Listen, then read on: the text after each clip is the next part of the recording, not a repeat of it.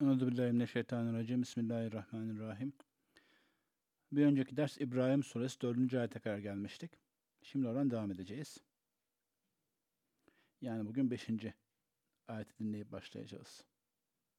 وَلَقَدْ أَرْسَلْنَا مُوسَى بِآيَاتِنَا أَنْ أَخْرِجْ قَوْمَكَ مِنَ الظُّلُمَاتِ إِلَى النُّورِ وَذَكِّرْهُمْ وَذَكِّرْهُمْ بِأَيَّامِ اللَّهِ إِنَّ فِي ذَلِكَ لَآيَاتٍ لِكُلِّ صَبَّارٍ شَكُورٍ Hatırlarsak ilk ayette de yani Elif Lam Ra kitabun enzelnahu ileyke li tuhrecen nase minez zulümat ilen nur bi izni rabbihim. Bu kitap indirilen bu Kur'an insanları karanlıkların aydınlığa çıksın diye, çıkarasın diye Allahu Teala bu vahiy vesilesiyle bunu yapsın ya da insanlara karanlıkların nura ulaşma imkanı kılsın diye gönderilmiş bir vahiy dedikten sonra Hz. Musa'ya bakan tarafında işin وَلَقَدْ اَرْسَلْنَا مُوسَى بِآيَاتِنَا اَنْ اَخْرِجْ قَوْمَكَ مِنَ الظُّلُمَاتِ اِلَى النُّورِ Hz. Musa'ya da kavmini yine zulümattan nura, karanlıkların aydınlığa çıkarsın diye vahyetmiştik diyor. Yani Hz. Musa'ya gelen vahyin kavramı ile Efendimiz'e gelen vahyin ana kavramı, esas maksadı, nihayeti, neticesi, meyvesi aynı. Bunu şu yüzden söylüyorum. Bizim geleneğimizde bir açıdan bu vurgulansa da, yani bütün peygamberler İslam ile gönderildi meselesi vurgulansa da, diğer taraftan biraz orta çağ alışkanlığı ile dinleri ve peygamberleri birbirleriyle karşılaştırmak, kıyaslamak temayülü alışkanlığı da var.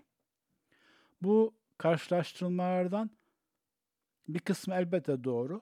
Çünkü Kur'an bir yönüyle biz bütün peygamberleri kabul ettik deyin diyor. Ama diğer taraftan da ve peygamberleri aynı diğer tüm kulları veya diğer tüm mahlukat olduğu gibi birbirlerinden derecelerle üstün kıldık. Bazısını bazısına fazlettik veya fazilet verdik veya fazla ihsanda bulunduk diye söylüyor.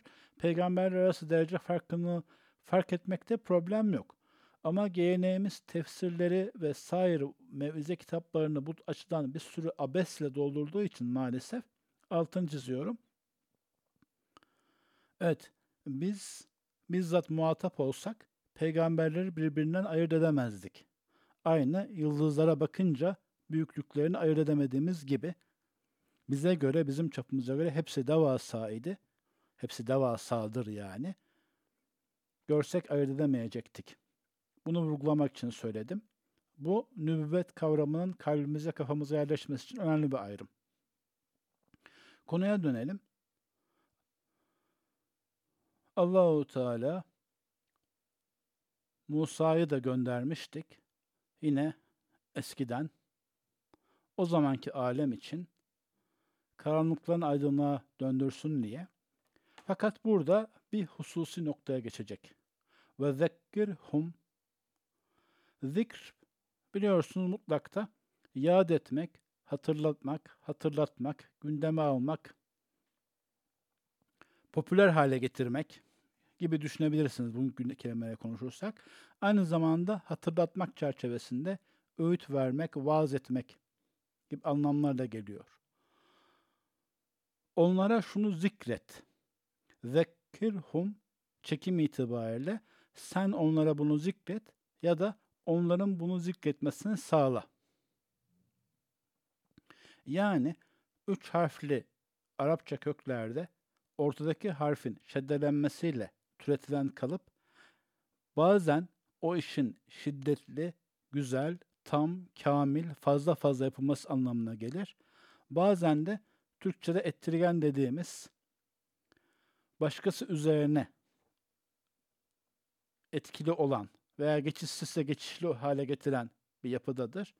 Sen bu zikretme işini tam yap bir yönüyle. Böylece onlar da öğüt alsınlar. Bu arada yanlış anlaşılmasın. Her fiilde bu, çek, bu çekim iki manayı birden taşımaz. Bazı fiillerde birini bazılarında öbürünü taşır. Buradaki bu fiil, zikr fiili yani bunun fiil hali, bu kelimenin fiil hali her ikisine de, her iki yoruma da müsait olduğu için ikisine değineyim dedim. Aynı zamanda da tebliğ ile uğraşmak isteyen kendi çapında bir kişiye veya milyon kişiye yüzle sohbetle veya kitapla yayınla tebliğ ile uğraşmak isteyenlere bir nokta işareti var sanki. Sen kendin tam yad et ve sonra bahset ve insanlar da bu şekilde yad etsinler, öğüt alsınlar. Fakat burada hatırlatılması istenen daha hususi bir şey var. Ve zekkirhum bi eyyamillah. Onlara Allah'ın günlerini hatırlat. Dikkat edelim arkadaşlar. Aslında bütün mahlukat, bütün kullar Allah'a izafe edilebilir.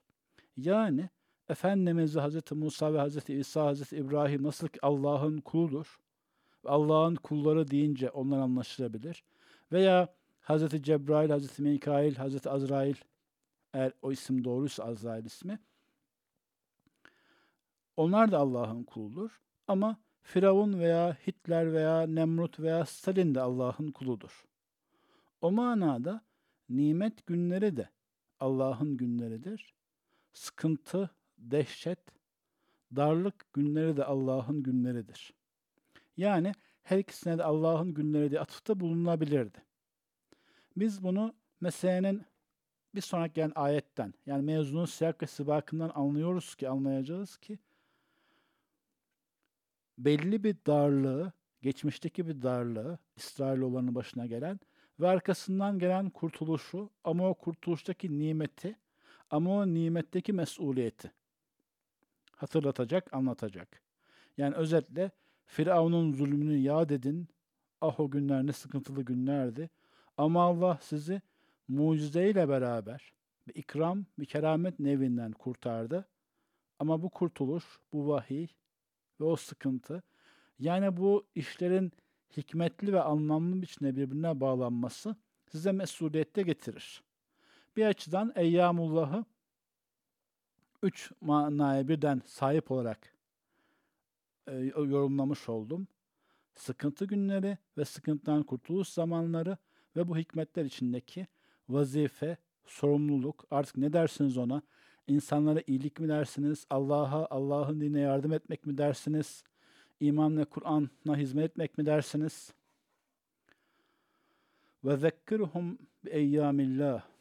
İnna fi zâlike le âyeten li kulli sabbarin şekûr. İşte bu Eyyamullah'ta, bu akışta pek çok delil, anlam, işaret var. Ayet biliyorsunuz kelime olarak işaret demek. Daha genel, daha da pardon, daha hususi olaraksa Allahu Teala'nın bizim ders almamızı, anlamamızı istediği işaretler. Evet genel olarak Kur'an'da hep ayet diye geçiyor. Fakat bu ayet yine herkes için değil. Burada mesela Nas'a bağlamamış. Mesela ya eyyühen nas. Ey insanlar sizde bunun için ayet var veya ey iman edenler bunun için, sizde bunun için deliller var gibi bir ibare kullanmamış. Başka surelerde başka ayetler öyle geçiyor biliyorsunuz. Ama demiş ki likulli sabbarin şekur. Sabbar. Sabir değil, sabur değil, sabbar. Çok çok çok sabırlı. Fakat buradan şu manada çıkıyor bir insanın çok çok çok sabırlı olması bir açıdan da çok çok çok imtihan görmesine bağlıdır. Yani nasıl ki bir insanın zenginliği harcadığı paranın çokluğunda gözükür. 5 liralık bir şey zenginle fakir de alabilir ama hani 5 milyon 5 milyon liralık bir şey sadece zengin alabilir. Veya bir insanın zekası veya muhakemesinin genişliği anlaması zor meselede gözükür. Benzer bir şekilde de bir insana çok sabbar denmesi için çok şeyle imtihan edilmesi lazım ki sabbar olsun. Ama hemen altını çizeyim. Türkçe'de imtihanı biz sadece kötü şeyler için kullanıyoruz. İmtihan bu kelime olarak Arapçada veya Kur'an'da geçmiyor. Kur'an'da geçen kelime bela ama bela fakirlikle de oluyor, zenginlikle de oluyor, çirkinlikle de oluyor, güzellikle de oluyor, yaşlılıkla da oluyor, gençlikle de oluyor. Evet, sabbar. Buradan anlıyoruz ki bu ayetlerin tam manasını hissetmek biraz çokça imtihana girip çıkmaya bağlı. İmtihan istenmez. Yani kötü şeyler zaten istenmez. Hatta istenmemize yönelik tavsiye de var. Hem Kur'an'da hem hadiste. Güzel şeyler de imtihan suretinde çarpıcı olması istenmez bir yönüyle. Yani kimse mesela şu anda bir anda mesela milyar dolar veya yüzlerce milyon dolar ele geçse de insanın aklını şaşırtacak kadar bir imkan bir anda ele geçmesinden de insan korkabilir. Korkmalı yani. Ama dönelim. Sabbarin şakur yine şakir değil şakur. Burada bir şey var yalnız arkadaşlar. Bakın sabbar üçüncü çekimden yani sabir sabbeden, sabur daha çok veya daha çeşitli sabbeden, sabbar bunun zirvesi mübalağası. Ama şakir şükreden, şekur çok şükreden. Mesela şekkar veya şukkar gibi bir kelime kullanılmamış. Zaten normalde kullanılmıyor orada. Bunun küçük bir esprisi o kadar şükretmek insan için mümkün değil. İnsan şakir olursa buna sevinmeli. Ama en fazla olabileceği şey şekur çünkü nimet çok ama bizim kudretimiz ve şuurumuz az. Bu arada arkadaşlar şuna dönelim. Ve zekkirhumu ifade ederken zikir yani hatırlamak, yad etmek, anmak, gündeme getirmek demek. Bir mana grubu öyle doğru. Unuttuğu bir şey hatırlamak ve öğüt gibi manalar var o da doğru. Fakat şuur sahibi olmak, gaflette olmamak gibi manası da var. Yani bu arada ve zekkirhum bi eyyamillah meselesinde bir şeyleri hatırlat, gündeme getir, ders yap, şuur eğitimi ver ki şuursuz kalınmasın. Fakat diğer taraftan da buradaki şuur için sabır ve şükür lazım. Altıncı ayete geçiyoruz ve diğer sayfa. وَإِذْ قَالَ مُوسَى لِقَوْمِهِ اذْكُرُوا نِعْمَةَ اللَّهِ عَلَيْكُمْ إِذْ أَنْجَاكُمْ مِنْ آلِ فِرْعَوْنَ يَسُومُونَكُمْ يَسُومُونَكُمْ سُوءَ الْعَذَابِ وَيُذَبِّحُونَ أَبْنَاءَكُمْ وَيَسْتَحْيُونَ نِسَاءَكُمْ ۚ وفي ذلكم بلاء من ربكم عظيم وإذ تأذن Ve bu çerçevede Hz. Musa şunu söyledi, hatırlattı. Ve iz kâle Musa li kavmihi Buradan anlıyoruz ki bu mevzu Mısır'dan çıktıktan sonra, bayağı bir sonra olmuş. Belki Tih çölünde veya neresiyse orası gezdikleri yer. O sahrada o zamanlar için olmuş olsa gerek. Belki oraya mecbur kalmadan bir önceki adım olabilir. İzkuru li kavmihi izkuru ni'metallahi aleykum. Allah'ın size olan nimetini yad edin, hatırlayın ama nimet hatırlanınca şükür vazifenizi hatırlayın ve bunun yanında o nimete mütekabil olacak üzerinize yüklenen vazifeleri hatırlayın. Nedir? İz encakum min ali firavun. Sizi kurtarmıştı. Sizi kurtardığı zaman hatırlayın. Firavun'un alinden. Al normalde aile demek. Bu açıdan hani ne denir? Firavun hanedanından babadan oğula geçer bir şekilde var olan o firavunlar silsilesinin size yaptığı zulümden o saltanattan. Diğer tarafıyla taraftarları, yandaşları yani nesiller içinde İsrailoğullarının gördüğü zulme bakarsanız o hanedan diye, o soy diye, o kraliyet ailesi diye o devirde Hz. Musa ile beraber yaşayanlar ve onunla beraber Mısır'dan çıkanları düşünürseniz de onun yandaşları, ekibi, kadrosu diye düşünebilirsiniz. Eyle Firavun yesumu nekum su el azab size azapların en kötüsünü çektiriyorlardı. Şimdi arkadaşlar insan insan yapacağı azap temelde öldürmek ve fesat çıkarmak. Bunu meleklerden biliyoruz. Yeryüzünde kan döküp fesat çıkaracak birilerini mi yaratacaksın diye. Bu arada kan dökme yani hercümerç tek bir insanın başka bir insanı tek defa nadiren öldürmesi gibi durum değil ki onu da küçümsemiyoruz. Zaten Kur'an da söylüyor. Kur'an bunu Tevrat'ta da geçer diye söylüyor. Bir insanı öldürmek tüm insanı öldürmek gibidir. Aman bir kişi deyip geçiyor değiliz. Ama diğer taraftan insana asıl fitne olan şey terör gibi, kanunsuzluk gibi, iç savaş gibi veya büyük savaşlar gibi kimin kimini öldürdüğünü bilinmediği, devletin otoritesinin veya öyle bir genel otoritenin kalmadığı durumlar ki eğer az tarih okuyorsanız veya bu tarz yarı belgesel yarı gerçek yani yarı kurgu yarı belgesel filmleri seyrediyorsanız bilirsiniz. Can güvenliği kalmadıktan sonra bir baş, bakıma insanlar rastgele ölür hale geldikten sonra mal güvenliği de, ırz ve namus güvenliği de, eğitimde, dini faaliyetlerde hiçbir şey kalmıyor zaten. Bu su, su el azab, azapların kötüsü derken ve yuzebbihune ebnâekum oğullarınız diye geçiyor kavram olarak ifade bu. Erkekleriniz demek daha doğru, daha genel alırsak.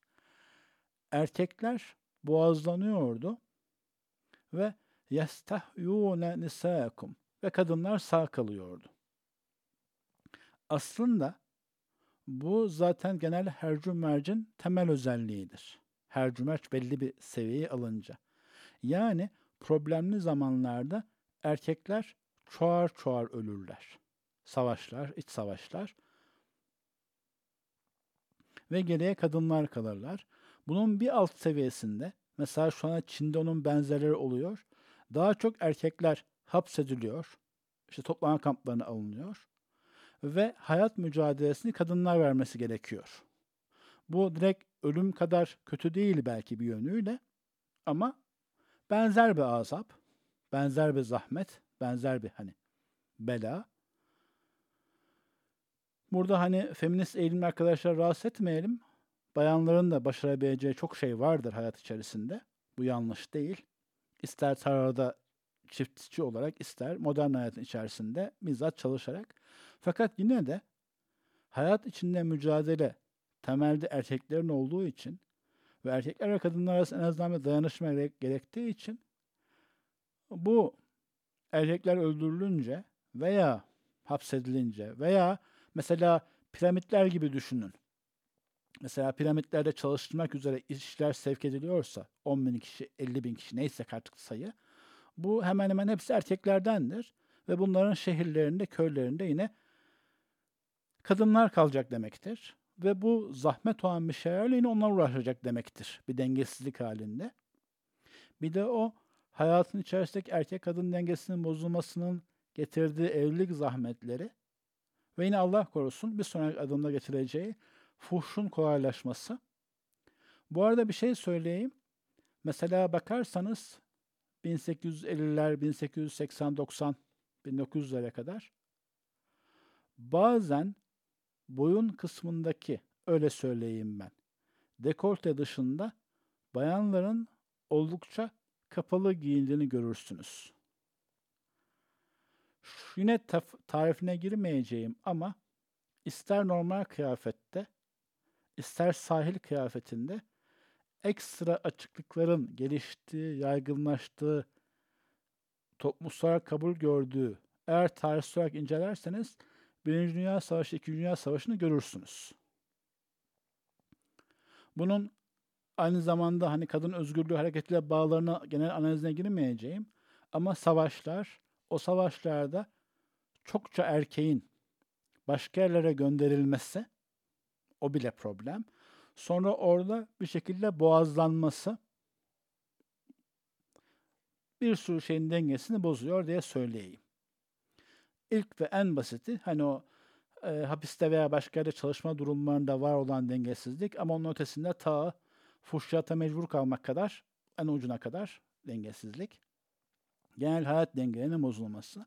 Bu arada zebh normalde koyun cinsinden hayvanların yatırılıp kurbanda olduğu gibi belki oradan biliyorsunuz diye belli bir şekilde boğazlanmasına denilir. Davar cinsinden diyorum çünkü büyükbaş hayvanların usulü nahr o başka bir şey, başka bir usulle yapılır. Onu da belki incelemişseniz veya belki kurbanlarda Türkiye'de o pek yaygın değil fakat Arap ülkelerine dair videolar görebilirsiniz. Deve ve ineklerin kesilmesine dair. Derdim şu anda kurban ve o değil, zebhin anlam derinliğine dair bir girecektim. Yani noktayı şey yapacaktım. Normalden yatırıp boğazlamak gibi bir şey. Fakat ister o şekilde bizzat boğazlansın, ister o şekilde öldürülmesin de hayattan koparılsın. Mesela Firavun için işte e, yapıp e, piramit projelerinde çalışmaya gönderilsin. Bir dipnot daha düşeyim. İster Çin Seddi, ister piramitler gibi Orta Çağ, İlk Çağ, Antik Çağ neyse büyük yapı projelerinin de aynı zamanda neredeyse savaş kadar çok insan öldürdüğünü de dipnot olarak alalım. Onlar da ayrı bir zulüm yani. Bizzat hani savaş öldürülmesi olmasa bile savaş gibi bir katliam. İster o şekilde bir cins sosyal hayattan boğazlanmak olsun, sosyal hayattan kesmek, felç etmek gibi olsun. İster bizzat savaşta ön cepheye sürerek ölüme göndermek olsun, ister bizzat katletmek olsun. Bu kelime hepsini kapsıyor veya burada bahsedilen anlam hepsini kapsıyor. Hani sosyolojik olarak. Genelde de e, zalim cümleyi tam kuramadım da bilhassa ırk ve sınıf farkı varken yani ister o Mısır'ın yerli halkı ve İsrailoğulları gibi olsun, işte ister Ruslar ve Ukraynalılar gibi olsun, yani hakim devlet bir grup Ruslar ama e, yönettikleri e, kavim Ukraynalılar veya işte Türkler, Orta Asya Türkleri olsun veya Çinler ve işte Uygurlar olsun. İster yine Orta Çağ'daki gibi asiller, serfler halk olarak sınıf farkı olsun. Bu tarz bir fark varken, varsa o toplum içerisinde, yani biz ve onlar gibi ayrım olabiliyorsa bu zulüm çok fazla olabiliyor. Mesela bir örneğini vereyim. Amerika'da ortalama olarak genç diyebileceğimiz yani 15-65 yaş arası siyah erkeklerin üçte biri hapiste. Direkt bir zep değil belki, boğazlamak değil ki siyahları daha kolay öldürüyor polisler veya başka şey onu da görebiliyorsunuz haberlerden. Fakat bu şekilde bir sosyal hayattan kesme, bir zulüm şekli. Biraz teferruata girdim kusura bakmayasınız. Şu yüzden bunu girdim. Kur'an'ın mesajının veya seçtiği kelimelerin genelliği ve anlattığı şeyin evrenselliği noktasında açıklamak istedim. Sul azap derken işte erkekleri boğazlıyordu ve kadınları sağ bırakıyordu. Buna dair mesela klasik basit bir yorum olarak bazı tefsirlerde işte efendim doğan erkek çocukları öldürüyordu gibi bir şey rastlarsınız. Belki bunu belli bir firavun belli bir zaman yapmıştır. Yoksa tahmin edersiniz ki erkek çocukların hepsi öldürülmüş olsa İsrailoğulları diye bir nesil kalmamış olurdu ertesi nesle.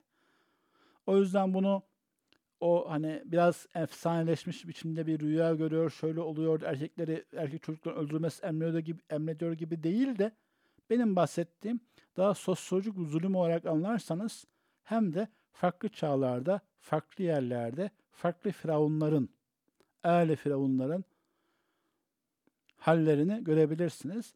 Bir de bunlar sıfat meselesi. Mesela demek cümleden ben Amerika her açıdan her durumda firavundur kastetmedim.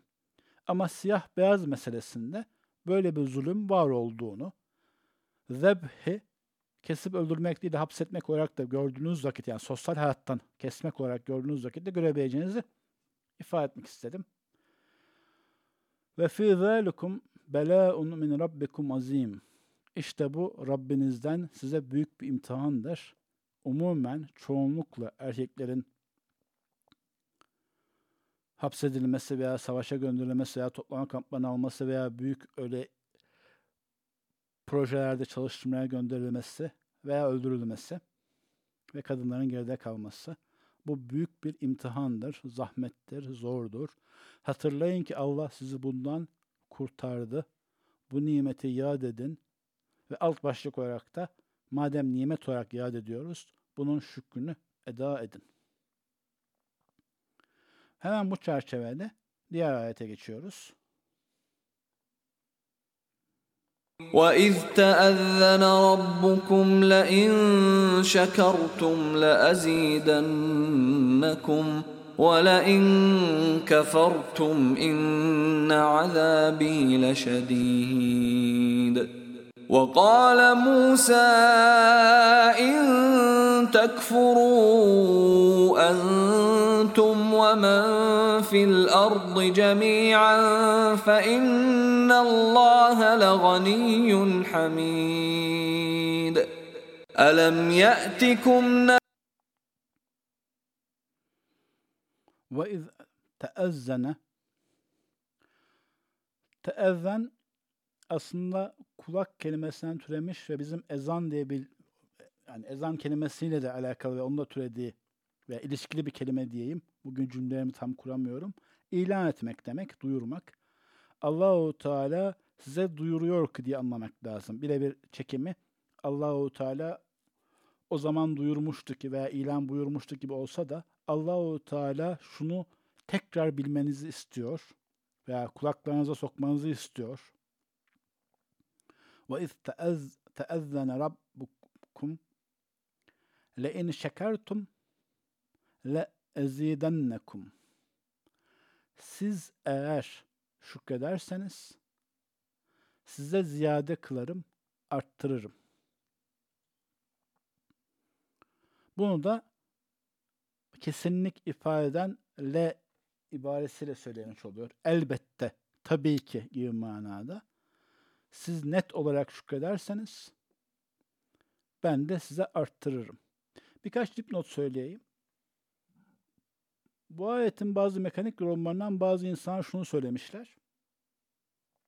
İşte e, nimete şükredilir ama musibete şükredilmez. Fakat her şeye karşı hamd edilir diye.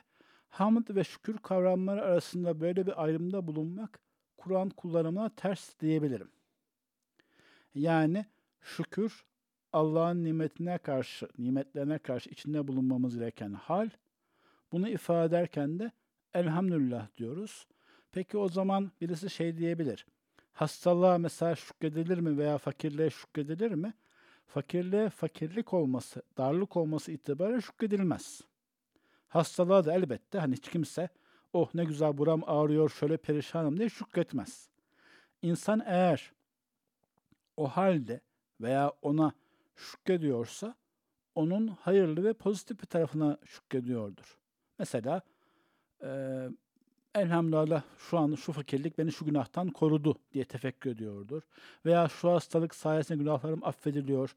Veya bu hastalık sayesinde fark ettim ki aslında şöyleymiş veya böyleymiş ya şu kusurumu gördüm. Veya o günler yataktan kalkamadığım vakit geniş olarak dua etme, kitap okuma fırsatını buldum. Bunlara şükrediyordur. O zaman bu nimetler artacaktır.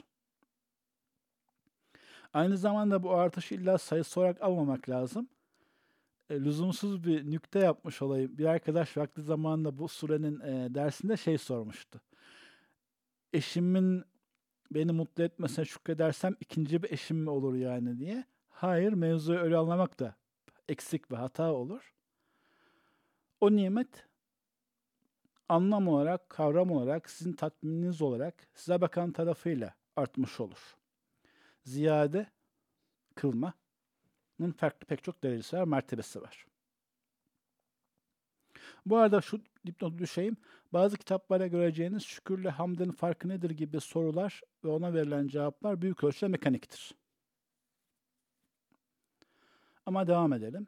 Allahu Teala ilan buyurdu ki, şunu aklınızdan çıkarmayın dedi ki, le in şekertum le ezidennekum. Eğer şükrederseniz nimet ziyade edilir. Hemen bunun normal olarak taşıdığı diğer anlamı söyleyeyim. Eğer şikayet eder, ederseniz, mızmızlanıp durursanız nimet artmaz. Bilakis azalır. Bunu direkt söylemiyor. Ben bunu dipnot olarak girdim. Çünkü ayetin devamındaki tehdit tabi açıdan korkunç. Vel en kefertum eğer nankörlükte bulunursanız inne azabi leşedid. Allahu Teala'nın kendisine izaf ettiği şeylerde ürpermemiz lazım. Yani Allah'ın azabı şedittir veya onun hü ve hu diyerek onun azabı şedittir dememesi ama azabi benim azabım şiddetlidir demesi tabiri caizse Allahu Teala'nın nimete şükür ve nimete karşı küfür. Bizim küfranı nimet dediğimiz meseleyi kişisel, şahsi, personal aldığı anlamına gelmektedir. Bu çerçevede şükrederken de veya bir nimetle karşılaşınca veya hoşumuza gitmeyen bir halle karşılaşınca. Niye nimetle karşılaşınca ve bela ile karşılaşınca ve azapla karşılaşınca demedim? Şu yüzden nimet nimettir ama bizim şikayet ettiğimiz şeyin büyük çoğunluğu bizim sersemliğimizdir. Sizi itham ediyor değilim ama bunu böyle ifade etmek lazım. Hatta hatta çoğu insanı gördüm ki bizzat şikayet ettiği hal veya şey onun genel şartları içinde onun için büyükçe bir nimet. Ya da onun şikayet ettiği hal temelde kendisinin bir bakış açısı hatası, bir zannı, bir yanlış zannı, bir suizanlı neticesi. O yüzden dedim bir nimetle karşılaştığımız vakit daha doğrusu sözden veya fiilden veya halden veya mevsimden veya hastalıktan ve sıhhatten her ne olursa olsun onun Allahu Teala ile bir muamele olduğunu yani aslında muhatabın Allahu Teala olduğunu hatırlamakta fayda var. Yine cümlem düşük oldu bağışlayasınız. Yani diyorsun falanca adam şöyle yaptı canım sıkıldı. Bilesin canını sıkan iki şeydir. Bir sende bulunan bakış açısı istidat, fiilin sahibi ise Allahu Teala. Yani o öyle söylenir bilmiyorum ama hata ise af dilerim Allah'tan.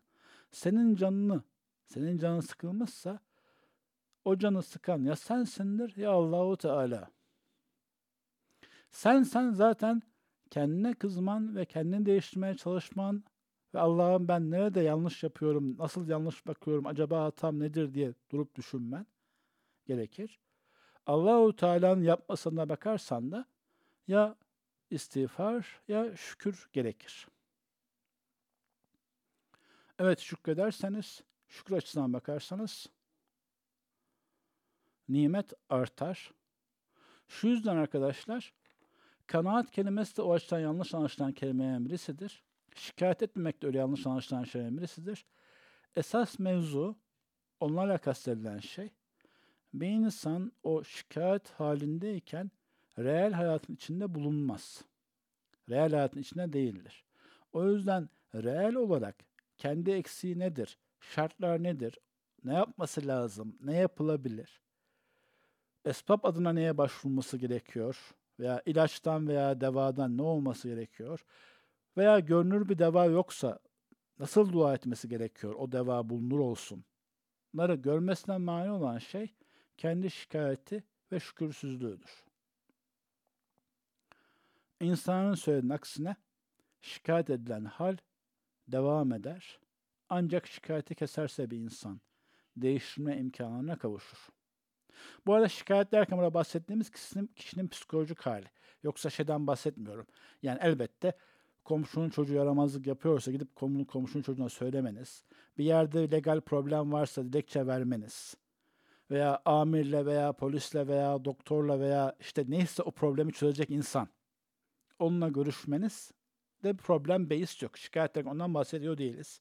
Burada bahsettiğim şikayet kelimesi kişinin kendi bulunduğu psikolojik hal. Evet Allahu Teala ilan buyuruyor. Onu bir defa daha alalım. وَإِذْ تَأَذَّنَ رَبُّكُمْ لَئِن شَكَرْتُمْ لَأَزِيدَنَّكُمْ وَلَئِنْ كَفَرْتُمْ إِنَّ عَذَابِي لَشَدِيدٌ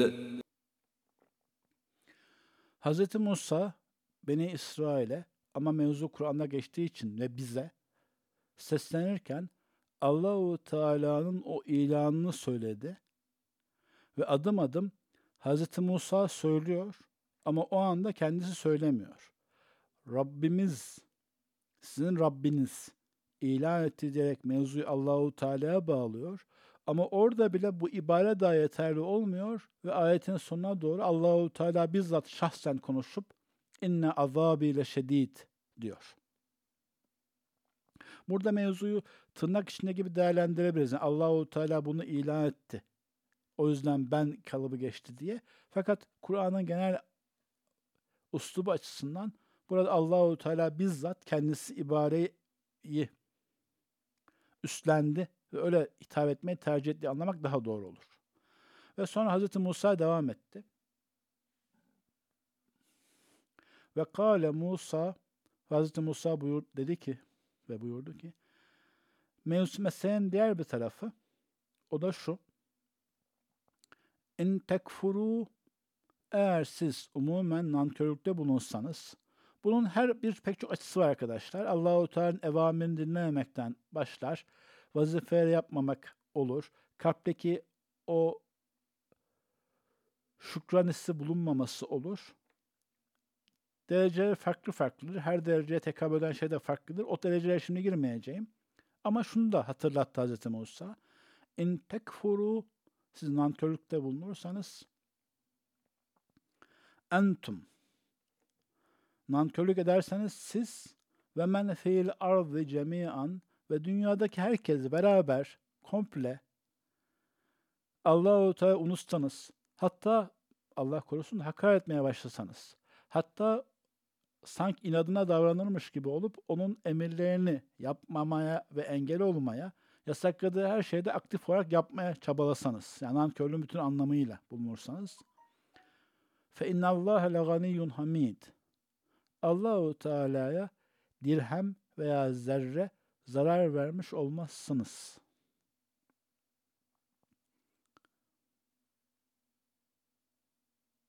Allahu Teala size muhtaç değildir. Aksine sona muhtaçsınız. Ve Allahu Teala sizin senanıza, övgünüze yine ihtiyacı da yoktur. Aksine siz o sena ve övgüyle değer kazanmış oluyorsunuz.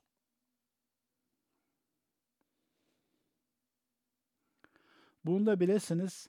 Bu nokta arkadaşlar şöyle bir esprisi var. İnsan kendi küçüklüğünü veya çaresizliğini ve acziyetini ama pozitif manada şikayet etmeden ve Allahu Teala'nın büyüklüğüne, kudretine, nimetini gördükçe yani oradaki o iki kutup gibi arz ve sema gibi, sera ve süreyya gibi o iki farkı gördükçe gönlünde hiç olmazsa o azamete karşı bir şükür hissi oluşabiliyor. Yani burada sizin nankörlüğünüz Allahu Teala zarar görmez. Siz kimseniz ki ibaresinde kasıt bize hakaret değil ama oradan gelecek bir bakış açısı şükre kapı açma. Mesela bir alim zat bir yerde eğer o kişi enaniyet yapmazsa bak ben sana, sana göre bu kadar fazla şey biliyorum. Sense bunları bilmiyorsun dese o kişi onu fark etmesi, realize etmesiyle İngilizce olarak düşünüp konuşmuş oldum. Bu realizasyonla söz dinler hale gelebildiği gibi bu muhtaç olmama ve muhtaç olma çelişkisinden farkını, dikotomisini görüp fark etmede insanı şükre itebilir. Burada zikrin bir sebebi budur.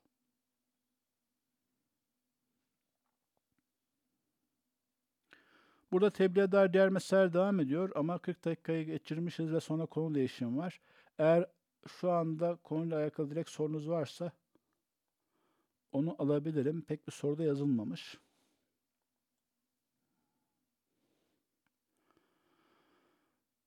O zaman konu bir açıdan illa çok devasa hani farklı olmakla beraber zihinsel ağırlığı olacak konu olmayacağı için bir ayet daha dinleyebiliriz. ألم يأتكم نبأ الذين من قبلكم قوم نوح وعاد وثمود والذين من بعدهم لا يعلمهم إلا الله جاءتهم رسلهم بالبينات فردوا أيديهم في أفواههم وقالوا وقالوا إنا كفرنا بما أرسلتم به وإنا لفي شك مما تدعوننا إليه مريب. قالت رسلهم أفي الله شك فاطر السماوات والأرض يدعوكم ليغفر لكم من ذنوبكم ويؤخركم إلى أجل مسمى قالوا إن أنتم إلا بشر مثلنا تريدون أن تصدونا عما كان يعبد آباؤنا فأتونا فأتونا بسلطان مبين.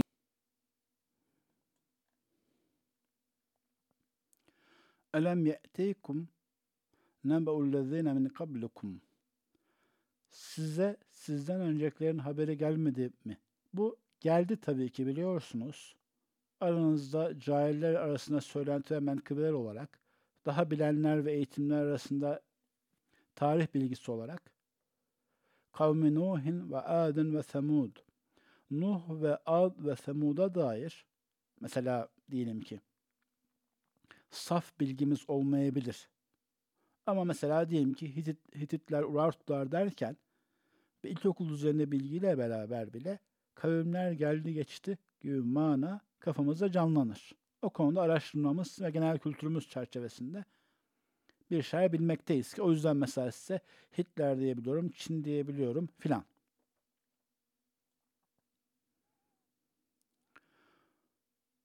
وَالَّذ۪ينَ min بَعْدِهِمْ Evet Nuh ve Ad ve Semud.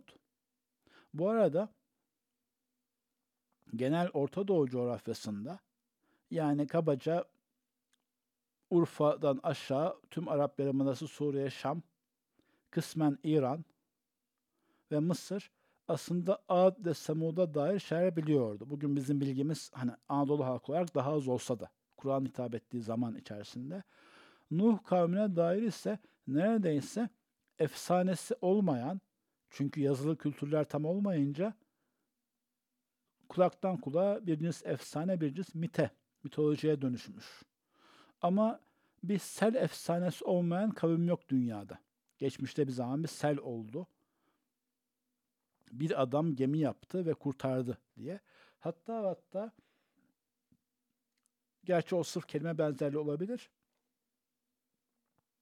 Belli bir kavimde mesela Yeni Zelandalılar olsun. Şu an verdiğim bilgi hatırlayamak söylüyorum. İsim mi hatırlıyorum ama Nu'u isminde birisi. Gemi yapıp kurtarmış oluyor. Tanrı isimleri değişmiş, şahıs isimleri değişmiş olabiliyor ama Sel efsanesi Flut diye isim geliyor da işte Sel miti olmayan kavim yok. Orada dursun. Başka yerde geçmiş zaten bu. Ve kısa değinmiştim. Ve daha sonrakilerden de bildiğiniz bir şeyler var. Yani sizden önce kavimler geldi, geçti. Bu arada arkadaşlar sırf kavimlerin gelmiş geçmiş olmasının insanı eğer az buçuk şuurlu ve vicdanlıysa ürperten ve hatırlatan bir tarafı olmuş olması gerekiyor. Şöyle ki mesela genç şu anda dinleyenlerin çoğu genç arkadaşlar yani 25 yaş civarındalar. Evlilik belki evliler, belki evlilik sürecinde, nişan söz sürecinde veya çevrelerinde bu gündeme geliyor. Mesela bir an bakıyorsunuz değil mi çevrenizde veya geçmişte sizden yaşları büyük olanlardan sizden önce evlenenler olmuş, evli ve mutlu devam edenler var, evlenip boşananlar var. Bu çerçeve düşünüyorsunuz. neye göre seçim yapsam veya nasıl davransam, bu mevzuda acaba hiç mi evlenmezsem ki bazen aklına geliyordur veya nasıl ve ne şekilde yaparsam bu mevzu mutlulukla biter. Şunu demek istiyorum yani, sizden önce gelip geçenler olmuş olması kavramı tek başına insanı uyandırmaya, bir şey düşündürmeye itiyor. Mesela duyabiliyorsunuz anlamlı cümle değil de ya bir sürü insan boşanıyor demek evlilik çok zor ben evlenmeyeyim. Aslında söylediği şey şu. Benden öncekilerin yani elem ye'tikum nebe'ullezine min kablikum sizden öncekilerin haberi size gelmedi mi? Geldi tabii ki. Manasında evet benden önceki evliliklerin haberi bana geldi. O çerçevede böyle yapıyorum. Veya meslek seçerken de öyle yaptınız. Ve en azından çevrenizdeki bu gündeme geldi. Abi işte bilgisayar mühendisleri çok kazanıyormuş ama zormuş. Şu bölüm bitmiyormuş, şu üniversite zahmetliymiş, şurası rahatmış. Onların hepsi sizden öncekilerin haberiydi. Bunu sürdürebilirsiniz. Aslında bizden önce kavimler geçmiş olması da ve insanlar geçmiş olması da bunu bazen mezar taşlarına bakınca da görebilirsiniz ya biyografilerde. İnsana bütün bu oluşlar nedir? Ne yaparsam doğru yaşamış olurum veya verimli olur veya daha güzel sonuçlar alırım. En basiti olsa bile nasıl başarılı olurum ben? Oradan başlayarak basit dememin sebebi hani dünyada nasıl biraz daha fazla para kazanırım veya nasıl biraz daha meşhur olurum gibi. Ben baş ama o da bir şuur açar. Oradan bile ben şu hareketimi değiştireyim, şunu şöyle yapayım, buna böyle daha çok çalışayım dersiniz. Eğer vicdanınız ölmezse o süreçte yine telakki ederek gelmiş olursunuz. Yine uzatmış gibiyim ama şu yüzden sadece. Sizden öncekilerin haberi gelmedi mi ibaresinde de Kur'an'ın belaatini, insan hakikatine işaretini ifade ettim. Mesela sadece Ad ve Semud değil ki zaten Kur'an hemen arkasından vellezenim ba'dihim ve onlardan sonrakiler ve varsa haberiniz ondan öncekiler, sizden öncekiler. La la ya'lemuhum illa illallah. Onları Allah'tan başkası bilmez gibi mana içinde var. Fakat burada bir çelişki olmuş olmasın diye. Yani hem haberi gelmedi mi diyor hem Allah'tan başkası bilmez diyorsa onların hakiki hallerini, yani oradan yola çıkarak da nasıl başardıklarını veya nasıl başarısız olduklarını kavimlerden bahsediyoruz. Niye batıp gittiklerini, hakikatini Allahu Teala biliyor ve size bildiriyor şimdi o ilmiyle. Bu arada arkadaşlar dipnot düşeyim. Evlilik dedik o devam etsin o zaman. Ama başka örneklere verebiliriz. Mevzu ne olursa olsun o konudaki başarı ve mutluluk meselesinde evvela Allah'ın ve Resul'ün tavsiyelerini dinlemekte büyük fayda var. Çünkü her şeyin künhünü aslında tam olarak Allah bilir. O ilminden bize bir şeyler bildirmişse ve onun gönderdiği Nebi bir şeyler söylemişse mutluluğumuz ve mutsuzluğumuz en temelde onlara bağlı olacak demektir veya başarımız veya başarısızlığımız. Ve dönelim. Ama kavimlere geçersek, yani insan nasıl macerasına dönersek, Câethum rusuluhum bil beyinâti Onlara peygamberler, aslında elçiler, delillerle geldiler. Yine bunu daha geniş olarak anlayalım. Rusul ifadesinden, elçiler ifadesinden biz evvela Allahu Teala'nın vahiyle vahiyle müeyyet kılarak gönderdiği nebileri, peygamberleri anlarız. Ama onların gönderdiği elçiler de rusuldür. İster Hazreti İbrahim'in havarileri. Hazreti Musa kimi nereye gönderdi bilmiyoruz ama bu tebliğ faaliyetler içerisinde o da öyle bir şey yapmış olmalı. Ve onun yetiştirdiği insanlardan sonraya kalanlar. Bu çerçevede aradan yüzlerce yıl geçse de aynı mesaj aktarmaya çalışanlar. Hazreti İsa'nın havarileri Hazreti İsa'nın elçisidir evet ama miladi 3. asırda 4. asırda hala sağda solda Hazreti İsa anlattığı haliyle. Sağda sol dediğim Afrika'da, Anadolu'da, hatta Avrupa'da hala tevhidi anlatan, hala Hazreti İsa'nın asıl mesajını anlatmaya çalışan insanlar da yine elçidirler. Bu çerçevede ulema peygamber varisidir meselesinden her çağda bunlara davet eden insanlar öyle ya da böyle elçidirler diyebiliriz. Her çağda hakikate, zikre davet eden insanlar. Câetum rusuluhum bil beyinat. Onlar açık ifadelerle beyin, beyan hem açık ifade demek ve bunun bir hali olarak da açıkça görülen deliller. Ama dikkat edelim arkadaşlar, her beyine her zaman açık değildir. Mesela üniversitede bir matematik dersinde diyelim ki kalkülüs dersinde bir mevzuda ispat yapılabilir. Basit bir şey söylemiş olayım. Limite dair, türeve dair ispatlar yapılabilir. Basit derken daha çok arkadaşın görmüş olma ihtimali olduğu için bahsediyorum. Fakat bunu da yine hiç olmazsa üniversite 1'de sayısal bölüm okuyan o böyle dersleri az çok takip eden bir insan anlayacaktır. Veya başka açıdan hukuki bir beyine sunabilir bir avukat arkadaş ya hukuk okumuş bir arkadaş. Bunun da onun beyin olması için bir parça ilminiz olması gerekir. Yani beyini illa sokaktaki adam da anlayacak diye anlamak eksik olurdu.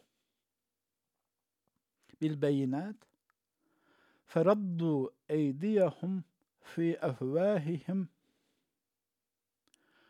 onlar dinlemeyi bırak konuşturmadılar bile.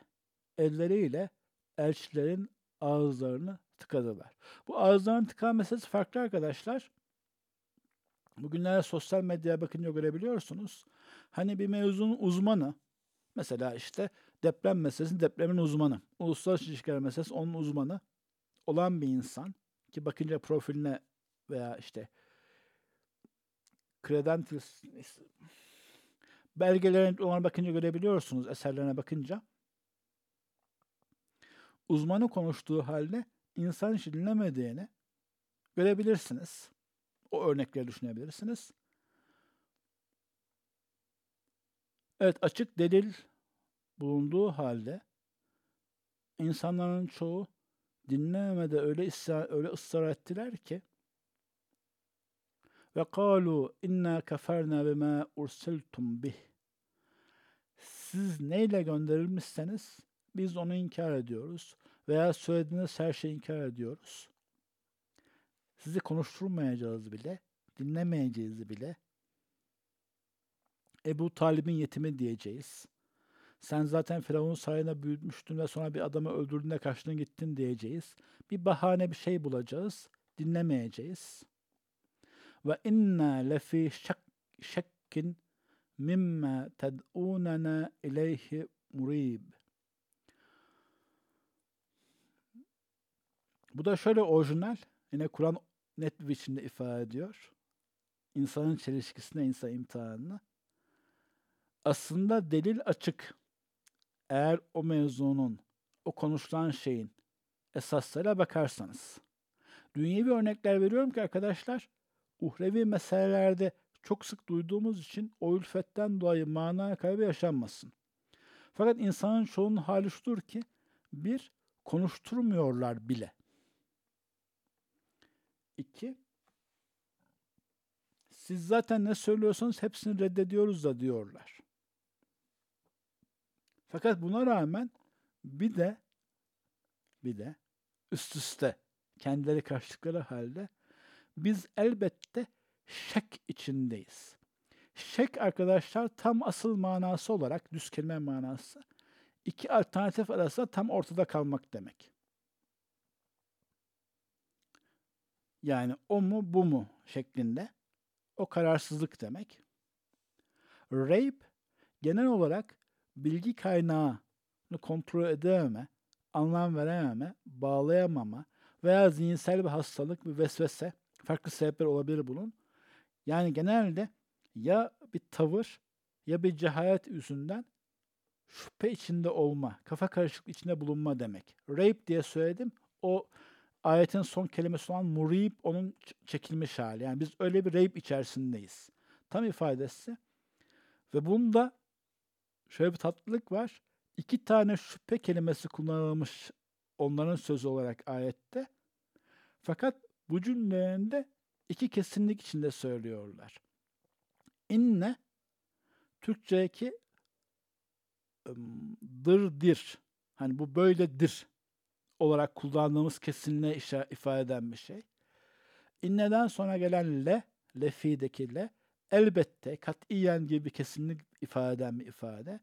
Biz kesin ve kesin katiyen fi şekkin şüphe içerisindeyiz. İki alternatif arasında hangisini seçeceğimizi bilemiyoruz. Mimma ted'unena bize çağırdınız, bize anlattınız, bize davet ettiniz, bize göstermeye çalıştığınız ted'unena ileyhi murib. Biz kuşkular içerisinde bunu seçemiyoruz. Fakat seçemediğimiz konusunda le elbette diyerek inne böyledir diyerek şüphemiz konusunda tam emniyet içerisindeyiz. Bu şüpheye giden noktada sizi konuşturmadığımızı veya beyinlerinizi araştırmadığımızı, araştırma imkanları reddettiğimizi de kabul etmiyoruz. Sadece şüphemizin kesinliğini söylüyoruz. Hakikaten şuradaki belaate bile secde edilir. Hani fesda bima tu'mer ayetini duymaya gerek yok.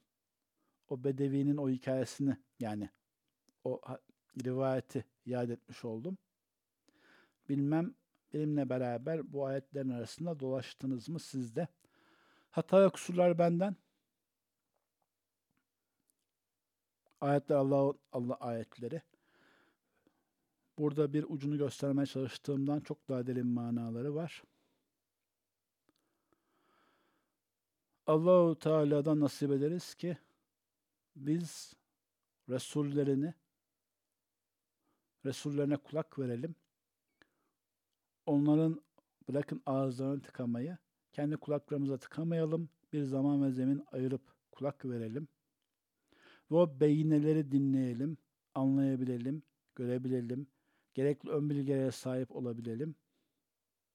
Ve Allah bizi reybden de, şekten de muhafaza buyursun. Hakikati apaçık görmeyi, ona ittiba etmeyi nasip etsin. Amin. Velhamdülillah Rabbil Alemin.